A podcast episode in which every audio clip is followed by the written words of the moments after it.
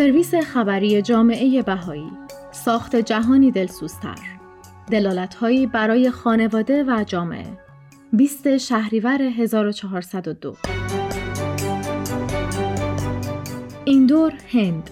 تلاقی بحرانهای جهانی از جمله بیماری همهگیر جهانی ویروس کرونا، رکود اقتصادی و فجایع زیست محیطی در آگاهی عمومی تمایل برای کشف مسیرهایی جهت ایجاد ساختارهای اجتماعی، اقتصادی و سیاسی مبتنی بر فرهنگ دلسوزی و مراقبت را تجدید کرده است. در پاسخ به این علاقه فزاینده، کرسی بهایی مطالعات توسعه در دانشگاه دوی آهیلیا در این دور، مجموع گفتگوهایی را با عنوان ساخت جهانی دلسوزتر، دلالتهایی برای خانواده، جامعه و بازار آغاز کرده است. این گرد همایی ها که دو مورد از آنها تا به حال برگزار شدند، بر حوزه های خانواده و جامعه متمرکز بودند.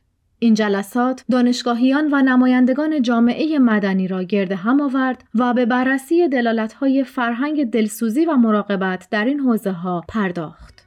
گفتگوهای آتی بر دلالت‌های این موضوع برای بازار تمرکز خواهد داشت. به چالش کشیدن ها در مورد ماهیت انسان در سندی که توسط کرسی بهایی برای این گفتگوها تهیه شده، نگرانی عمیقی مطرح شده است. های متعددی با های مختلفی ام از اجتماعی، اقتصادی یا سیاسی مواجه بودند که نقش ضروری و حیاتی مراقبت و دلسوزی را به حداقل رسانده یا نادیده گرفتند. این سند تاکید می کند که پرداختن به این چالش مستلزم ارزیابی مجدد فهم متداول از ماهیت انسان است. مدل هایی که انسانها را عمدتا خودخواه می دانند مانند انسان اقتصادی یا انسان سیاسی ساختارهای اجتماعی ما را عمیقا تحت تاثیر قرار دادند. این دیدگاه ها از رفتارهای خودمهورانه و رقابتی حمایت می کنند و نقش حیاتی نوع دوستی، همکاری و کنش های جامعه محور را نادیده می گیرند. ارزش مراقبت و دلسوزی آرش فضلی استادیار و رئیس این کرسی بهایی درباره بیارزش شدن دلسوزی و مراقبت در اجتماع صحبت کرد و گفت اگرچه ما دائما به مراقبت همراهی و حمایت دیگران در محیط خود وابسته هستیم اما ارزش واقعی مراقبت در حفظ زندگی و پرورش توانایی های انسانی اغلب درک نمی شود. او خاطر نشان کرد کار مراقبت و نگهداری که اغلب به عنوان کار خانه شناخته می شود به طور سنتی به عنوان بخشی از حوزه خصوصی زنان و در تضاد با حوزه عمومی مردانه که در آن کار به طور گسترده تری به رسمیت شناخته و ارزشگذاری شده قرار می گیرد. دکتر فضلی گفت که این کاهش ارزش پیامدهای عمیقی بر انتظاراتی که از زنان در اجتماع وجود دارد در بر خواهد داشت و بر آینده شخصی و حرفه‌ای آنها تأثیر می‌گذارد. در های مرد سالارانه جایی که موفقیت، خودگردانی و استقلال در مردان به عنوان ارزش شناخته می شود، اغلب این انتظار از زنان وجود دارد که فداکار باشند و خانواده را در اولویت قرار دهند. وی افزود این تصورات و انتظارات اجتماعی می تواند چالش ها و موانعی را برای کسانی که به دنبال فرصت های آموزش عالی و مشارکت در نیروی کار هستند ایجاد کند. سودشنا سنگوپتا مشاور و پژوهشگر مستقل این ایده را بیشتر مورد بررسی قرار داد و گفت که بسیاری از جوامع بر این فرض عمل می کنند که مسئول مراقبت از کودکان که معمولا مادر است در خانه حضور خواهد داشت. این اغلب منجر به محدودیت در خدمات و ساختارهای حمایتی می شود که در دسترس خانواده هایی با کودکان زیر سه سال قرار دارد. خانم سنگوپتا خاطر نشان کرد که برخی از سیاست های رفاهی ممکن است به طور ناخواسته مسئولیت جبران خلعهای موجود در ارائه مراقبت از کودکان را به عهده زنان بگذارد. این می تواند چالش هایی را ایجاد کند به ویژه برای زنانی که از نظر اقتصادی محروم هستند و از آنها انتظار می رود به نیازهای خانواده رسیدگی و در عین حال به طور پاره وقت کار کنند.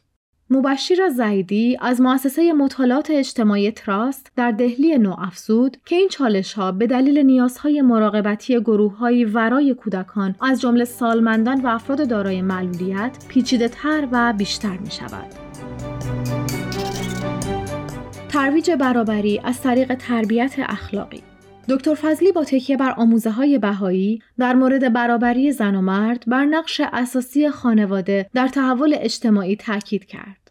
وی تصریح کرد مطمئن ترین راه برای تغییر هنجارهای جنسیتی ظالمانه پرداختن به مفاهیم و شیوه هایی است که از همان سالهای اولیه در محیط خانواده در ذهن جوانان القا می شود. این محیط در درجه اول ادراک از مردانگی و زنانگی را شکل می دهد. دکتر فضلی بر چالش وسیعتری تاکید کرد. ما بیش از تقسیم کردن مسئولیت های خانگی به پرورش پسران و دخترانی نیاز داریم که آرزومند ایجاد قابلیت در خود برای خدمت به بشریت باشند. با هاونایسار بنیانگذار و مدیرعامل بنیاد مراقبان سطحی با تاکید بر تأثیر عمیق شرایط خانواده گفت که محیط پرورشی خانواده به طور قابل توجهی ارزش‌های ما را نه تنها در درون خانواده بلکه در تعامل با جهان شکل می‌دهد. مقاله‌ای که توسط کرسی بهایی برای این گرد همایی تهیه شده است، دلالت‌های گسترده تری از مراقبت را توضیح داده و بیان می کند که وقتی به بشریت از دریچه مراقبت و دلسوزی مینگریم، همه مردم را بخشی از یک خانواده انسانی می‌بینیم. خانواده‌ای که در آن هر فرد دارای ارزش اخلاقی ذاتی و هر یک خواستار برخورد با عزت و احترام است. جامعه به عنوان محور مراقبت در حالی که خانواده ها بنیانی برای پرورش اجتماعاتی با خصیصه مراقبت و دلسوزی فراهم می کنند، درون جوامع است که الگوهای گسترده تری از تعامل، همکاری و تاباوری به وجود می آید و تقویت می شود. دکتر فضلی خاطر نشان کرد که جوامع مکانی طبیعی برای پرورش روابط مراقبت محور ارائه می دهند. مارتا مقبلپور عضو دفتر بهایی اقدام اجتماعی در هند بر قدرت تحول آفرین آموزش در پرورش جوامع مراقبتی تاکید کرد. او با استفاده از تشبیهی از آموزه های بهایی افراد را معادن غنی از جواهراتی بی نهایت ارزشمند توصیف کرد. این دیدگاه حاکی از آن است که هر فردی دارای نیروهای بالقوه است که آموزش می تواند آنها را به ثمر برساند. او تاکید کرد که افراد از طریق آموزش می توانند توانایی خود را برای تقویت وحدت، تفاهم و همکاری در جوامعشان توسعه دهند. خانم مقبلپور در ادامه توضیحاتش داستانهایی از فرهنگ مراقبت در میان جوانان فعال در اقدامات آموزشی بهایی در هند را به اشتراک گذاشت.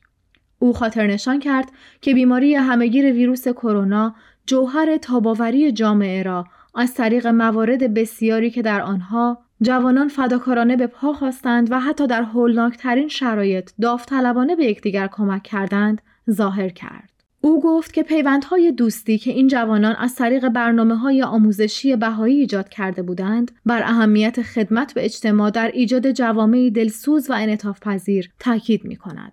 خانم ایسار افزود که با مراقبت کردن از دیگران ما در واقع زندگی هدفمندی خواهیم داشت. او گفت این جوهر انسان بودن است.